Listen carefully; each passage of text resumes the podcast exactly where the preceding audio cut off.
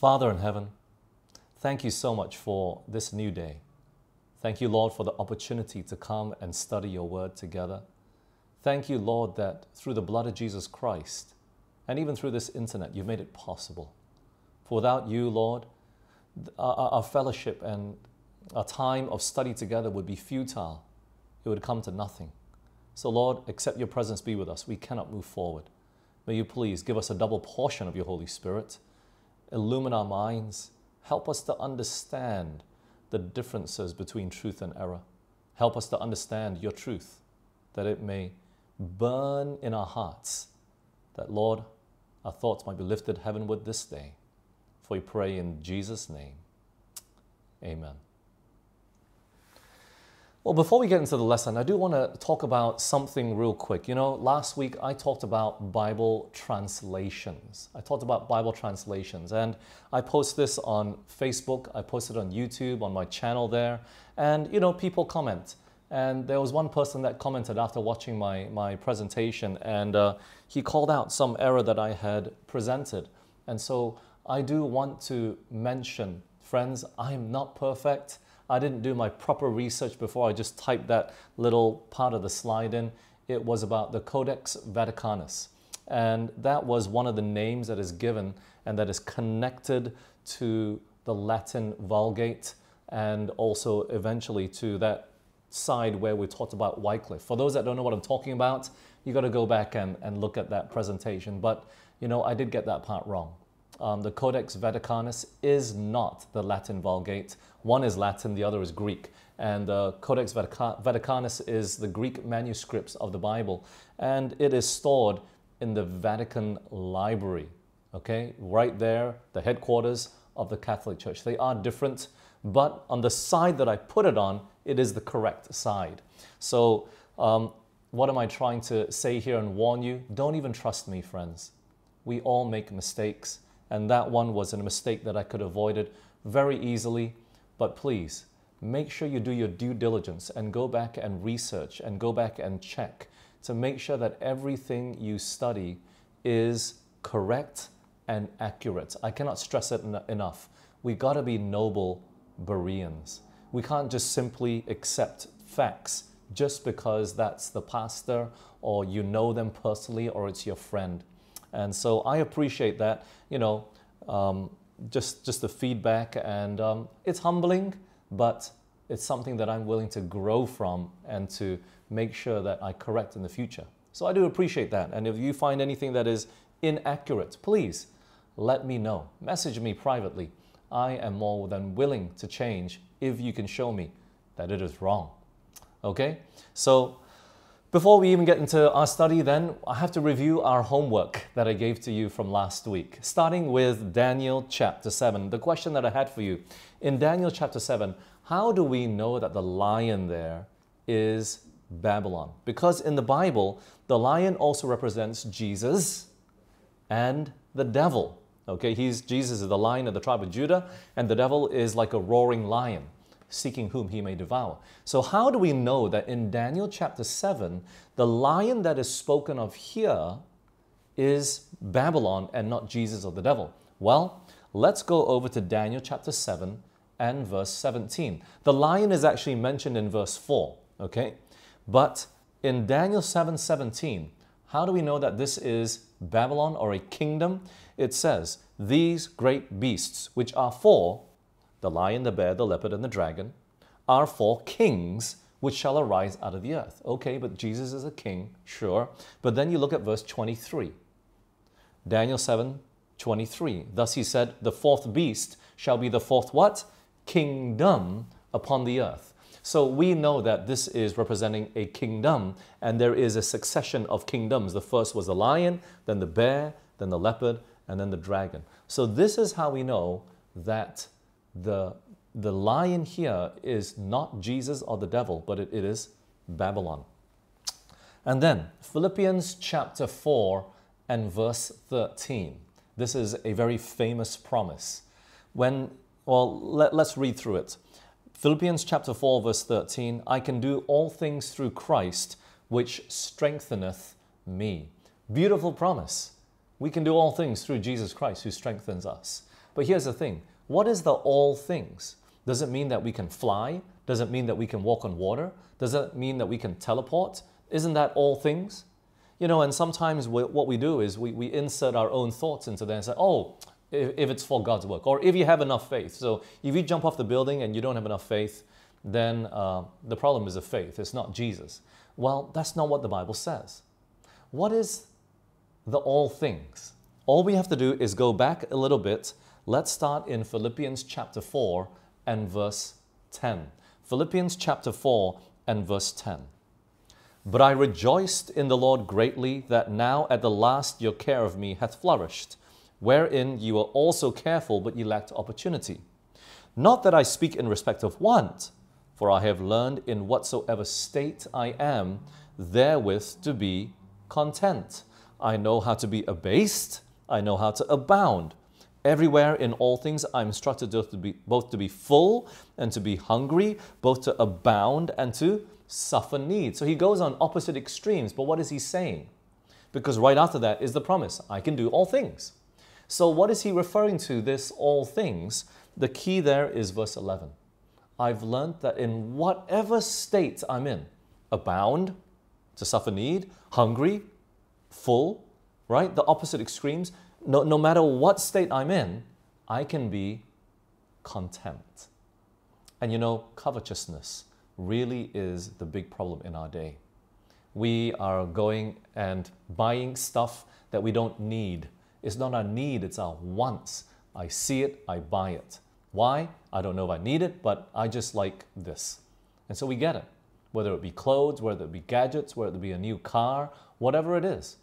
So Paul is saying, I can do all things. I can learn to be content in whatever state I am in. Matthew chapter 6 and verse 33. Matthew chapter 6, verse 33 a scripture song, we, we are familiar with this text. But seek ye first the kingdom of God and his righteousness, and all these things shall be added unto you. What are all these things? It is different to Philippians chapter 4, okay? So, all these things is not the same as what we saw in the book of Philippians. If you do a word study, you might come across this and it matches, but it's not the same thing. Matthew chapter 6, verse 31. What are these all things? Did you get the answer for the first two? How about this third one? Matthew chapter 6, verse 31. Therefore take no thought, saying, What shall ye eat, or what shall we drink, or wherewithal shall we be clothed? For after all these things do the Gentiles seek, for your heavenly Father knoweth that ye have need of all these things. What are all these things? And then he says, it is repeated two times in this verse, in verse 32. And then verse 33 comes, if you seek first the kingdom of God and his righteousness, all these things will be added to you. What were all these things? It is your food, your drink, and whatever you be clothed with, your necessities. Your necessities. Not your wants and desires, not for a desire for a bigger house or a bigger car or more clothes or more shoes or whatever it is, these all things that Jesus is referring to here is our necessities our food, our drink, our clothing. That's what the all things is, which is different to Philippians chapter 4. Those all things is I can be content with whatever situation I'm going through. Look, these three parts, uh, these three texts for our homework illustrate an important point that we're going to look at today. And um, what is the, the main thing that it is highlighting? It is this context is king. Context is king. Understanding the big picture, the context of why a person said it. You know, news channels in general, and even us in general, sometimes we like to take a sentence out of context. We like to just pick up on one part of the sentence of what someone said instead of listening to the whole sermon, the whole message, the whole point of what the person is saying. Sometimes we just like to take a little bit and clip it out because, you know, media, we can do that today. And it causes a big stir of fake news. Or we leave out very important parts that gives us the understanding of what a person is actually trying to say. So, context is king. It gives us the big picture, okay? Why a person was saying this in that context. So, that's why for Daniel 7, you stay in Daniel 7. Philippians 4, you stay in Philippians 4. And Matthew 6, you stay in Matthew 6. And this is what we're going to study about today. You know, this is really important because we take quotes here and there, even from Ellen White, out of context. So, friends, how to study the Bible, how to make sure that we got it right, how to make sure that whatever we're looking at is the correct interpretation. Well, I want you to turn your Bibles with me to Isaiah chapter 28. Isaiah 28 and verse 10. Let's turn our Bibles there. This is the foundation for really how to study the Bible. Isaiah 28 and verse 10, and in this chapter is actually repeated twice. Twice. Isaiah 28, verse 10, the Bible says, For precept must be upon precept, precept upon precept, line upon line, line upon line, here a little, there a little. Okay? So, what does it mean first? Now, let's break this down. There are three sections to this verse. First, precept must be upon precept, and then repeats it again precept upon precept. Well, the word precept, it means a commandment, an injunction. What is an injunction? An authoritative warning or order. So here is the way it must be done, Isaiah is saying. Okay, here is the law precept upon precept precept upon precept. What's the first law? It's not precept upon precept, it is what? Line upon line. This is the first injunction that we're given, the first authoritative warning or order. We got to start with line upon line, line upon line, and then what? Here a little, there a little. Okay? So these are the two precepts that we must have. All right? Line upon line, line upon line, here a little, there a little. What is line upon line? Well, we must build upon it verse by verse. Verse 1, verse 2, verse 3, verse 4, verse 5. Friends, look, it's really important to study and read the Bible that way. If you don't do it that way and you just do here a little, and there a little, you can be in a lot of trouble. Not just a little trouble, but a lot of trouble because this is where our main misunderstanding comes from. People have quoted to me text about why we shouldn't have to keep the Sabbath, but they just give me one part of that text without understanding the whole context of that chapter or even that book. We like to quote from Galatians, we like to quote from um, Romans, and we, we show all these texts, even Colossians. You know, we'll take one text and we'll take it out of its context and we'll say, look, this is the reason why. Even from the diet and the food in the New Testament, if you don't go line upon line, line upon line, you will be absolutely confused, thinking that we can eat anything. Do you see that?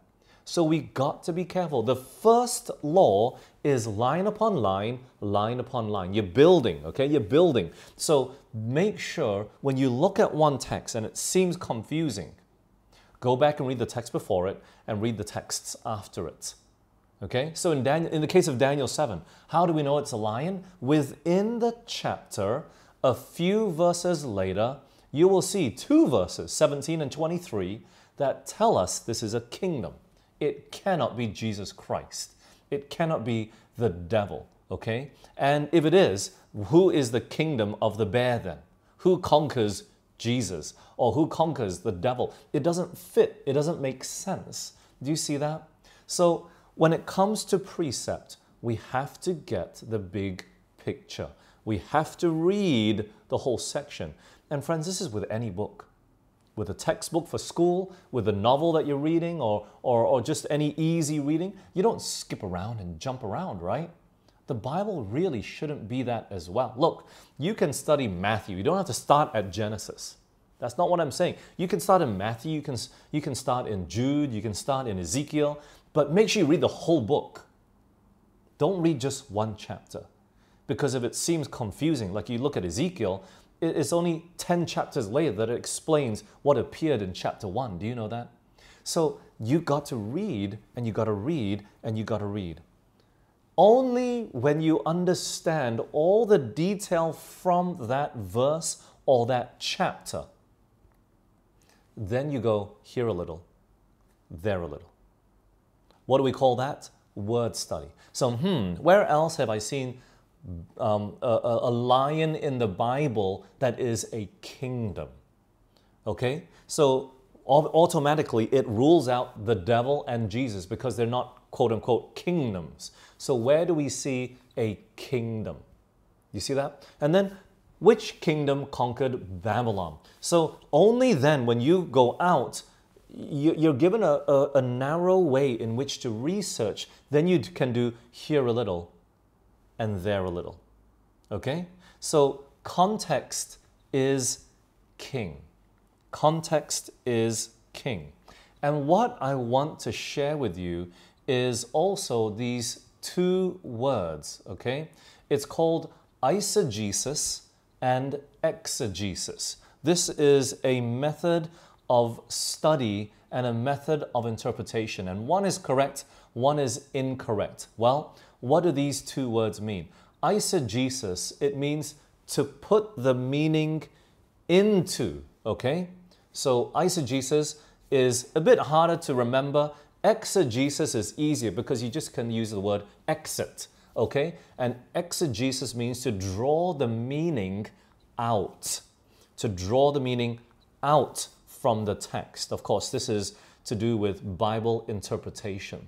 So eisegesis, to put the meaning into it, and exegesis is to pull the meaning out from it. Friends, we have to be careful that we don't read into the text our own thoughts. You got to be very careful that we don't read into the Bible what is not written in there. Eisegesis is the wrong method of interpretation. Eisegesis is the wrong method. We are focusing on exegesis, okay? So we got to be very careful that we don't read into it our own thoughts. Let me give you an example of, well, let me give you a few examples of eisegesis versus exegesis. Say, for example, you're trying to solve a mystery of some sort.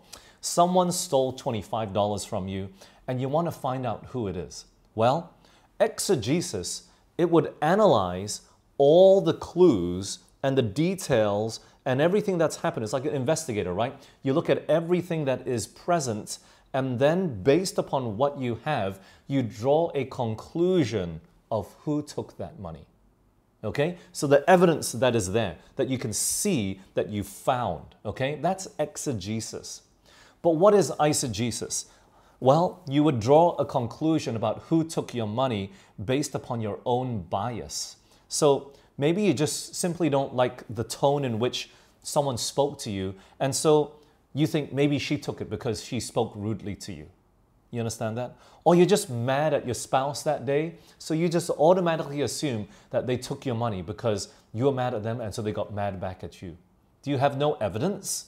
There's no proof, but you jump to a conclusion based upon your own thinking, your own bias. Now, look, you blame them only to find out later that they probably weren't the ones that, that took it. And even if they did, okay, so maybe you, you did an ex, uh, eisegesis and you had a bias and you just go, oh, I had an argument with my spouse, so they definitely took my money and what, it kind of been the kids. And, and you kind of draw all these conclusions with no evidence. And maybe they really were the ones that took it. Okay? So even though you arrived at the correct conclusion, it doesn't mean that your approach, uh, the way you got there, was correct. Do you understand that? So eisegesis is our personal bias.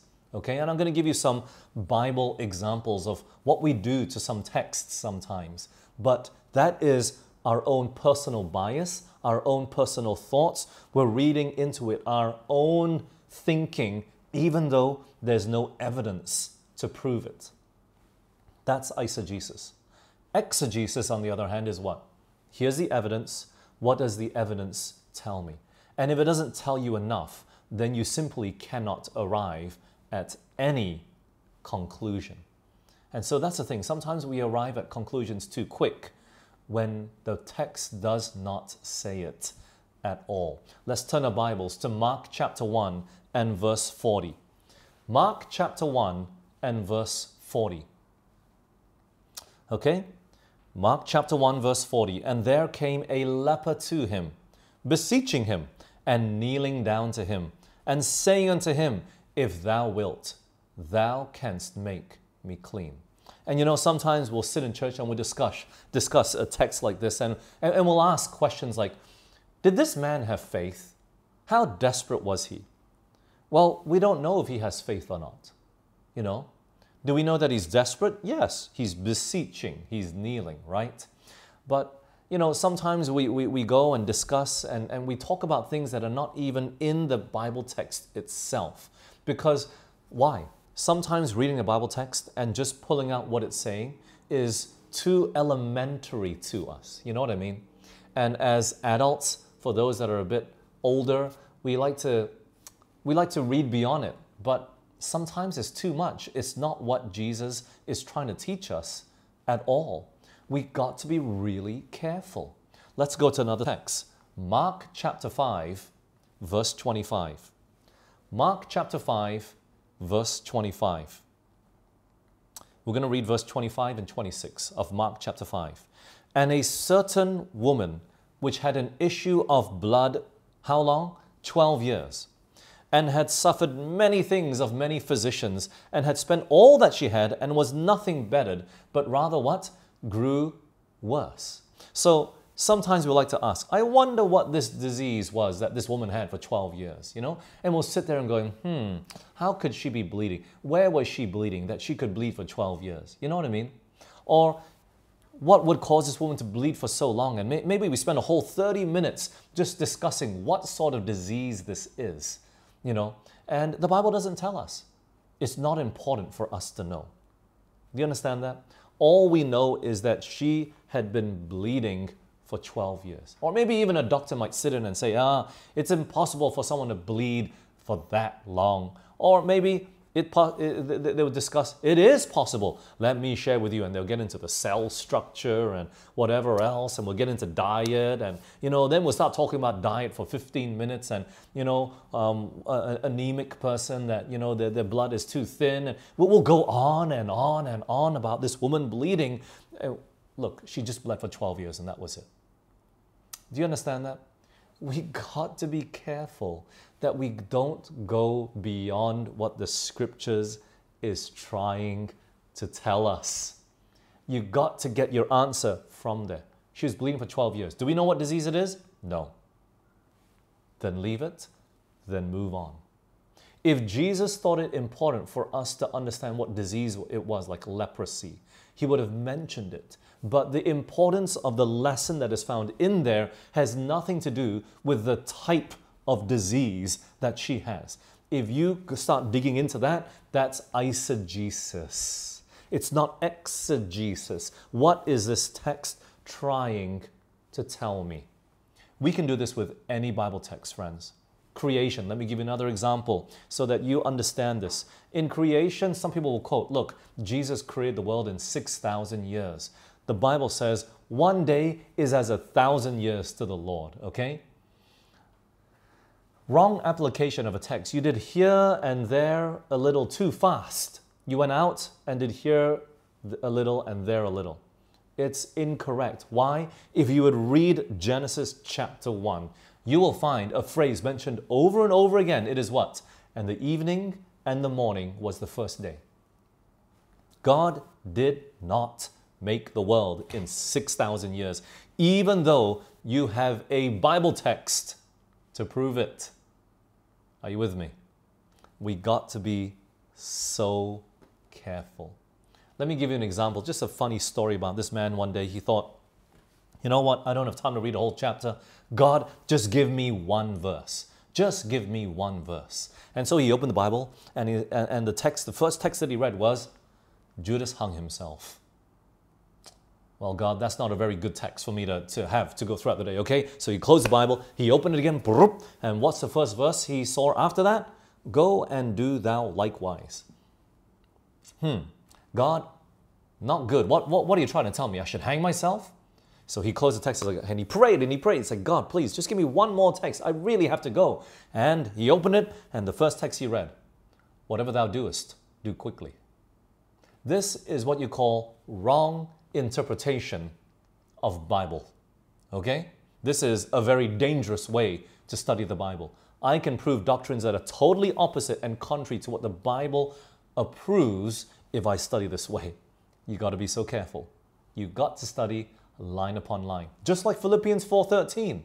What is all things? I've heard people say it's about, you know, if God really wants you to fly, he'll make you fly.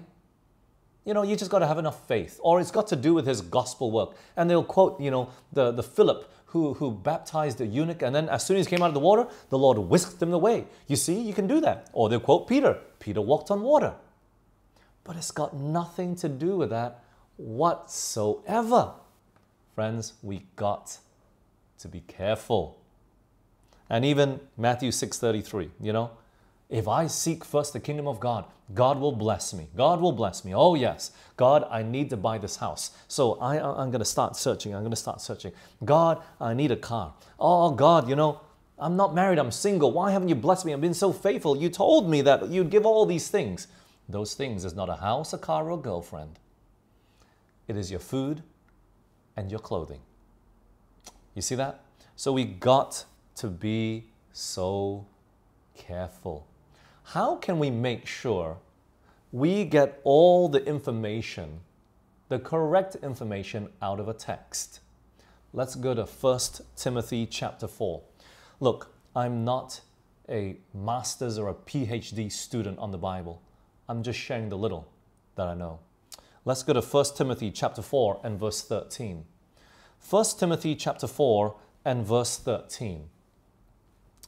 The Bible says, Till I come, give attendance to reading, to exhortation, to doctrine. Friends, if there is one thing we got to do if we want to understand the Bible correctly, we got to read and read and read again. You understand that? You got to read, read, and read. You got to be a student of the Word. You got to read it over and over and over and over again. So maybe you don't start with the whole Bible, fine. You start with one book. Read Genesis, 50 chapters. Just read it over and over and over and over and over again. You understand that? Just keep reading it and make sure, okay, 50 chapters is too long. At least make sure you understand the first chapter thoroughly.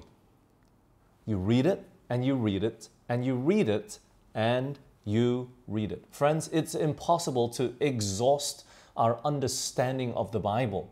Maybe you know the story very well, but maybe when you read it a year later, the same chapter, a different detail comes out. But at least from its beginning, you must just read and read and read. You got to. You can't just read it once thinking you'll understand it. Many of us, we do that. We peruse through the Bible and when we come back, we forgot what we read. You got to read, you got to get the detail out of it, and if you don't understand it, read it again.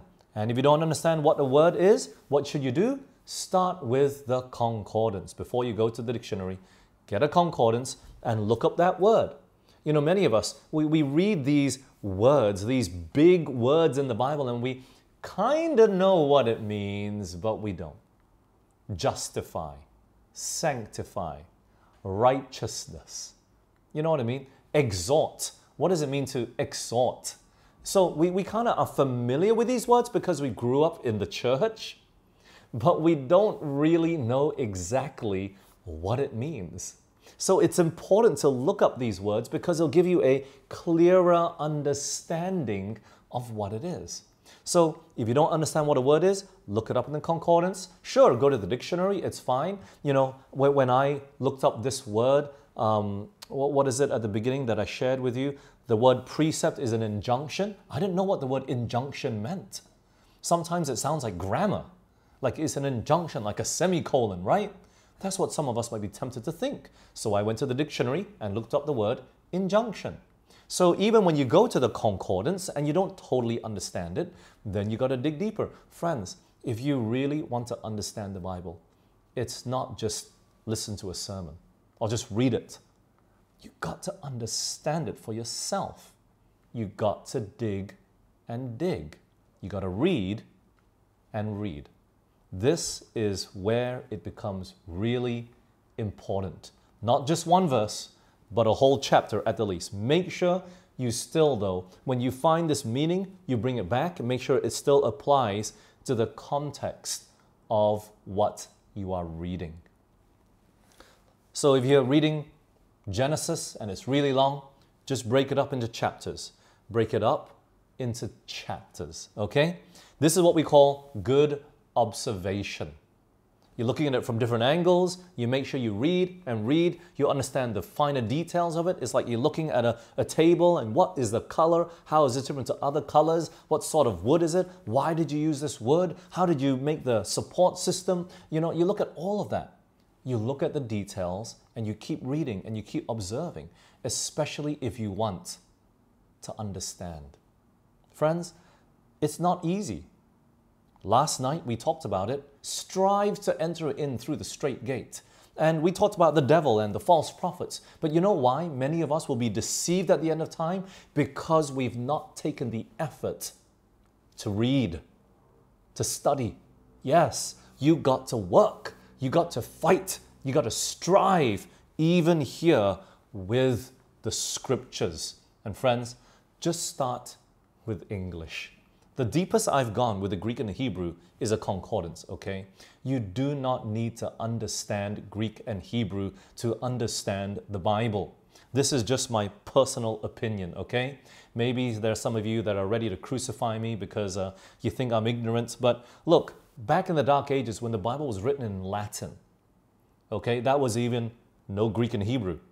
And then we had people like John Wycliffe, and Luther and Erasmus and different people that translated into German to English and whatever else common language was back then. They weren't, the people, the common people, were not reading and studying Greek and Hebrew. Are you with me? The scholars were in order to translate it, but the translators, once they translated it and gave the Bible to the people in the common language, when they read it, it caused a revival. It caused the Great Reformation and they weren't studying it in Greek and Hebrew. I'm not trying to make you a scholar, but at least what I'm trying to do is get you to fall in love with the scripture to the point that it can revive you, to the point that it can reform you. So, is Greek and Hebrew important? Yes. This is why we have to go back to the concordance, and that's like a dictionary into the Greek and Hebrew, but not to the extent that you tell people you can't understand the Bible without Greek and Hebrew. You know, maybe some pastors, we want to feel a bit more important and, uh, you know, thinking that, yes, this is I know more. I, I went to theology school to study Greek and Hebrew. That will not help you unless you understand the text and unless you are reading and reading and reading. Okay? I'm not against learning Greek and Hebrew. It's just I know that languages are not my strong point, friends. I studied Malay. My teacher told me to go hit my head on a swing. I studied French. I failed. I studied Japanese. I failed. I've tried to learn Mandarin. I bought this program. It's called the Rosetta Stone. You know, you could, when you uh, go through the airports, they used to advertise a lot in the airports. I got the whole module of five set series of Mandarin, studying Mandarin, and I was going through it. I got through the first module. I got to the exam. This was in Taiwan, you know. I was pastoring an English church. By the time I got to the end of the module and I took the exam, I forgot what I'd learned. I was guessing all my answers. Uh, I was guessing everything. The only thing I remember is yo yo, swim. I think that's what it is, okay? But look, language, God has given us the Bible in English. Don't go back to the Greek and Hebrew until you have read through the Bible in English first or your common language, okay? So, look, it's important. It's very important to study line upon line. Now, I do want to talk a little bit about here a little and there a little before we run out of time here. Here a little and there a little is also important, but it is governed by line upon line. Let's turn our Bibles to Numbers chapter 21 and verse 9. Numbers 21 and verse 9. The Israelites, they were complainers. They were complaining throughout their whole sojourn in the desert on the way to Canaan. And finally, God had enough. And they had just complained too much. And so he removed his protecting care, and the fiery serpents came out and bit them, and many of them began to die. So God instructed Moses to make a serpent of brass. Numbers 21, verse 9. And Moses made a serpent of brass and put it upon a pole. And when it came to pass that if a serpent had bitten any man, when he beheld the serpent of brass, he lived.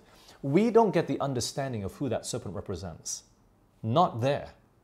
Not there at all. But in context, okay, before you apply your understanding of all the texts that you know of the serpent, the context is this. If you look at the serpent, you will live. Correct? So, normally the serpent is the devil. Most commonly is known as the devil. Okay? We find it in Genesis chapter 3, Revelation chapter 12, from beginning to the end. The serpent is usually a bad, bad animal. Okay? How can I say that Jesus is the serpent? You won't know unless you go to another part of the Bible.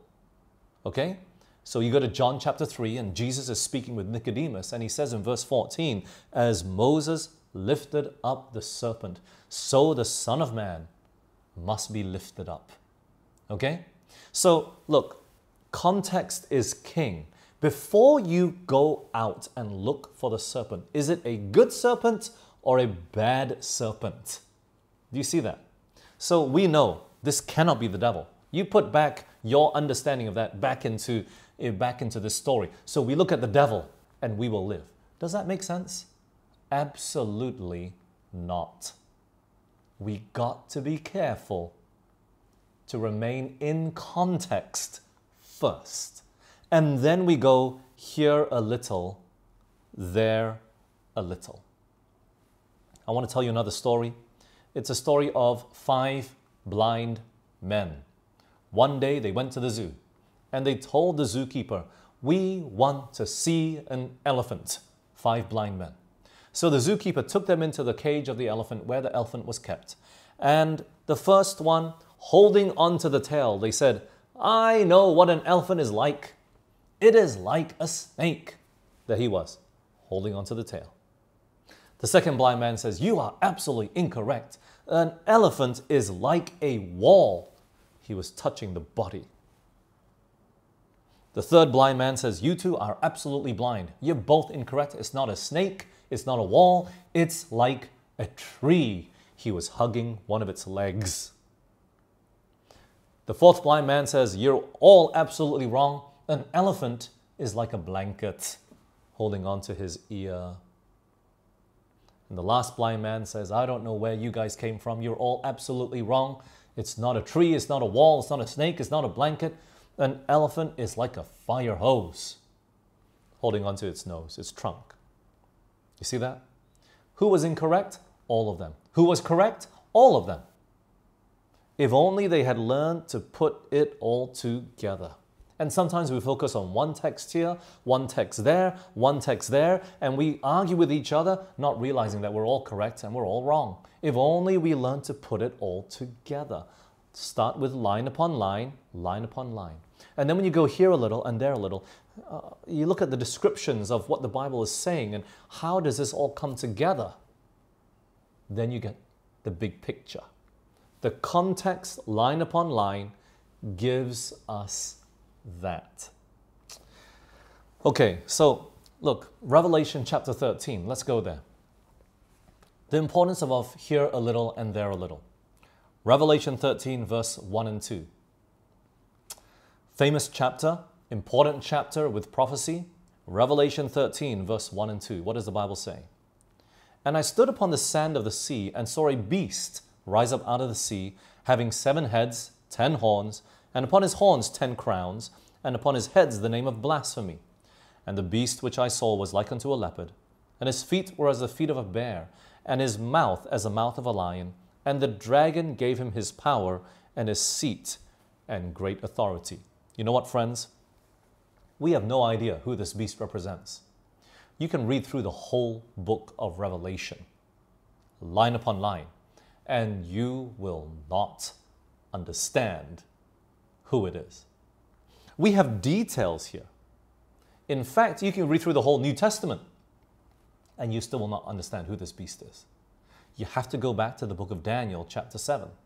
But the reason why we have to go there is because that's where the details are. So, really, before you go out from Revelation 13, you got to understand it's a beast, it has seven heads, it has ten horns, it's got a leopard, a bear, a lion, and a dragon. There's, there's a lot of details that is given in Revelation 13. And before you go out here a little, there a little, you got to remember these details so that you can know who it's talking about. We know that this detail, this beast here in Revelation 13 is connected to the little horn of Daniel 7 because of all the detail that is given there and also here. So you got to understand the context of both. Do you see that? So there's no way you'll understand this just line upon line, line upon line.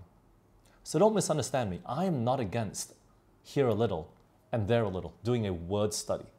It's important. It's impossible to understand the Bible without it. Are you with me? So we have to understand the detail in Revelation 13.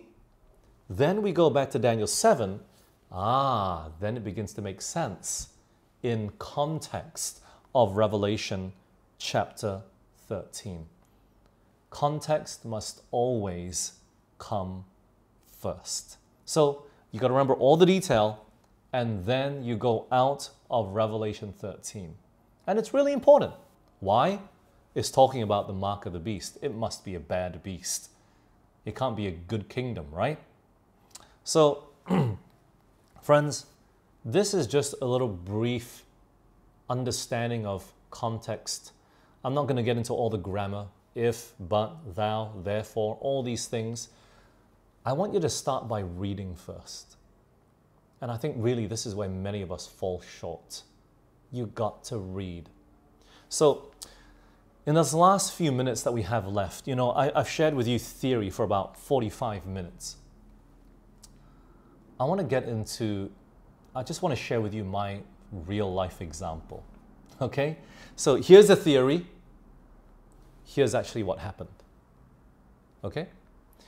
Um, I just want to share with you how I've grown in the Word.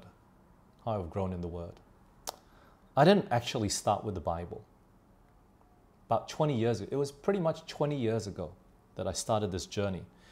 God caught my attention. He shook me awake from my spiritual lethargy and my backsliding and my apostasy. At the age of 20, I first began to get serious with God and His Word. Now, what does that mean? Well, I actually started by reading an Ellen White book. It was something that someone gave to me. It was the book Desire of Ages. Someone gave me this book, and um, they just knew that spiritually I was in trouble. So I began reading it. I would, read, I would read it on the train on the way to work when I was in Australia there. And um, at the beginning, I, I, didn't understand all of it, you know.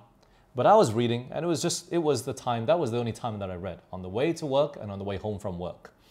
And um, I started off by putting on my lap, I was reading like this, because the book Desire of Ages, the one that I had, it had a big picture of Jesus kneeling on a stone. He was in the Garden of Gethsemane praying, you know. That, that was the picture it had. So I was just like that. I would never ever let anyone read it or see it because uh, they, they would know that I'm reading a religious book. Or I would hold it up and it would cover the cover of my book with my hand. But over time, the more I read, I, the, the less I cared. God was changing me. That's how it started. I started by reading an Ellen White book. The second step was my personal devotions. And you know what my personal devotion was? It was a Sabbath school lesson. One page a day. Because in the Sabbath school lesson, it has all the Bible texts there for us to get through, you know? And that takes about five, ten minutes. So that, that second step that the Lord was working on my life was get me into a habit of spending time with Him on a daily basis.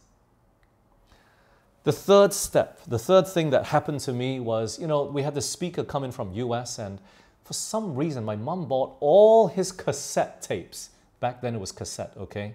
There was no MP3 and DVD and all of that. It was coming in, but it was like on CDs, okay? And it was very, very expensive for a MP3 player. So he, he was selling all these cassettes on Daniel and Revelation and conversion. So you know what I began to do? It was not every day, but I began to put these cassettes into our tape player and I would write out everything that he was teaching. I began to study. Okay? On Saturday night when all my friends were going out eating together, there was a few times I just I didn't want to go out. I just wanted to study. So I remember these things that were, were happening. I don't remember exactly what order, but they all meshed in together at the same time. It wasn't really actually just sitting there reading the Bible, just reading, just reading, just reading. Okay? That's what I do today. That's what I do today. But look, what am I trying to share with you here is you can start anyway. You got to start somewhere though. You make sure you either spend time in reading from Ellen White, our prophet, the pen of inspiration, or you're spending time in the Bible. And that's not just strictly the Bible itself, but I started with a Sabbath school lesson. Okay? It references the Bible a lot. Even today, it still does as well. It's still the same. And then the fourth thing that really began to make a big impact on me was this couple, they had just come from Singapore, and they lent us my brother and I, my sister was overseas at that time, they lent us some tapes of preachers, people that you're familiar with, like Doug Batchelor, Samuel Pipim, David Asscherick, and man, I had never heard this truth before. I never had. And I remember on Sabbath mornings, my brother and I would go to church, we'd put in a tape, and we'd start listening. It only took 20 minutes to get to church, 30 minutes at the most. So what we'd do on the way home, we would finish off the sermon, and sometimes we'd be sitting in our driveway, just sitting there, waiting for the sermon to finish. The Word of God began to take greater hold on our life. Jesus began to speak to my heart. And those sermons that I began to listen to by Doug Batchelor, I still remember even to this day. You know, that's where you got to make sure you grow. This is the point of why I'm telling you this, this, this things that happened 20 years ago, and, and it wasn't really anything to do with read, read, read, read, read, read, read, read, read. I didn't like reading. It was not my hobby. My hobby was computer games. Yes, I was still playing computer games, and God was still helping me to grow. You know, he was dealing with my sins one by one. And so don't, don't think that, um, well, I'm not making an excuse that it's okay to play computer games, friends. If you know better, today I know better. I will stop for sure, you know. But God was getting me on my spiritual journey, growing with Him.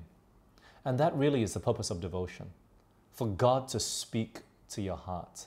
And if He's not speaking to your heart, in the mornings by you just reading, then I suggest you go and listen to sermons. You know, back then, I, I, I, had to buy, you know, after I, I got into sermons and all this, I had to buy a whole box of sermons from US. It cost me about 400 Australian dollars back then. They shipped it all the way. It was so expensive.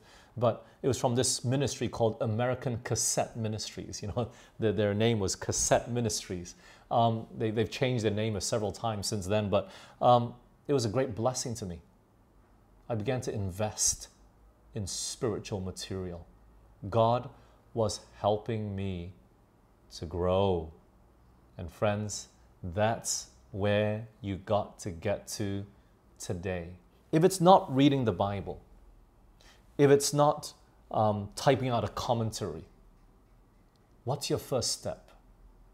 What steps are you taking toward Jesus? Are you with me? You got to. You got to grow. You got to start somewhere. And, you know, today we have a plethora of resources. You have Ellen White's writings free at your disposal. 18 years ago, I remember buying Ellen White writings. Today it's free on your phones, on your computers. I bought mine for 200 US. Can you believe it? Her writings, when it first came out, they were selling for 200 US. It was that valuable to me. But friends, what is your first step? Today, we have no excuse for not growing. Today, we are living in an age of convenience where all these tools are available at our disposal. You just need to take the time, friends. You got to. And so today, you can get into Audioverse. You can go to all these places and get sermons. You know, we are making it available. I'm, I'm narrating um, the, the daily devotional. I'm doing it for my daughter because she's getting into her devotional. She's finished the New Testament already. Do you know that?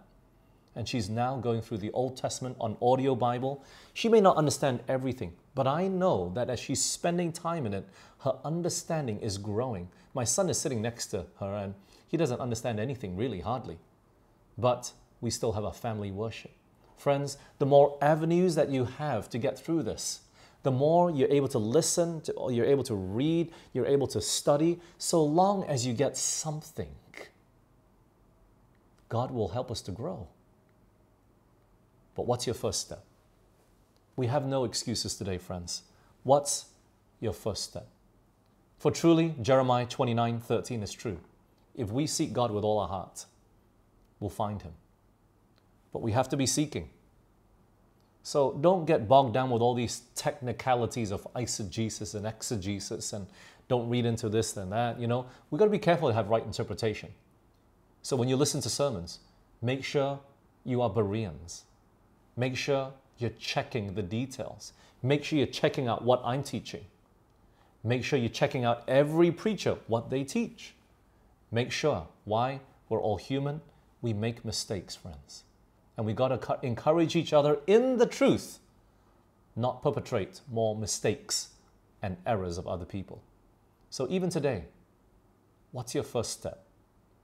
I pray that we are taking steps towards Jesus, steps to Christ, and that we are beginning to dig deeper, that our spiritual growth and experience is much further than when we were a year ago or two months ago when the lockdown started, friends, we got to begin to make progress in the Christian journey today. So let's start somewhere. You got to begin somewhere, whether that's just directly reading the Bible, listening to sermons, listening and reading the writings of Ellen White, whatever it is. Start somewhere. Let's pray. Father in heaven, Lord, I want to pray for my brothers and sisters Lord, I pray that you please be with them. I pray that you'd guide each and every one of us, myself included, Lord. For the devil is hot on our heels and he wants to destroy our lives. And we can only find refuge and safety under the shadow and the wings of the Almighty. Father, help us to run to you. Help us to make haste and take those steps towards you today. And so please be with us all, Lord. I know that we struggle. In our daily flesh, we struggle with even wanting to read your Bible and spending time in it. But Lord, help us to be more than overcomers through Jesus Christ. That we would find joy, we would find the Bible really to be the living water, that we would desire that above anything else. And so, Lord, please guide us to that end. Lead all of us Fill us with a double portion of your Holy Spirit. But more than that, fill us with a love for holy and sacred things, especially your word. This is my earnest plea and prayer, for we pray in Jesus' name. Amen.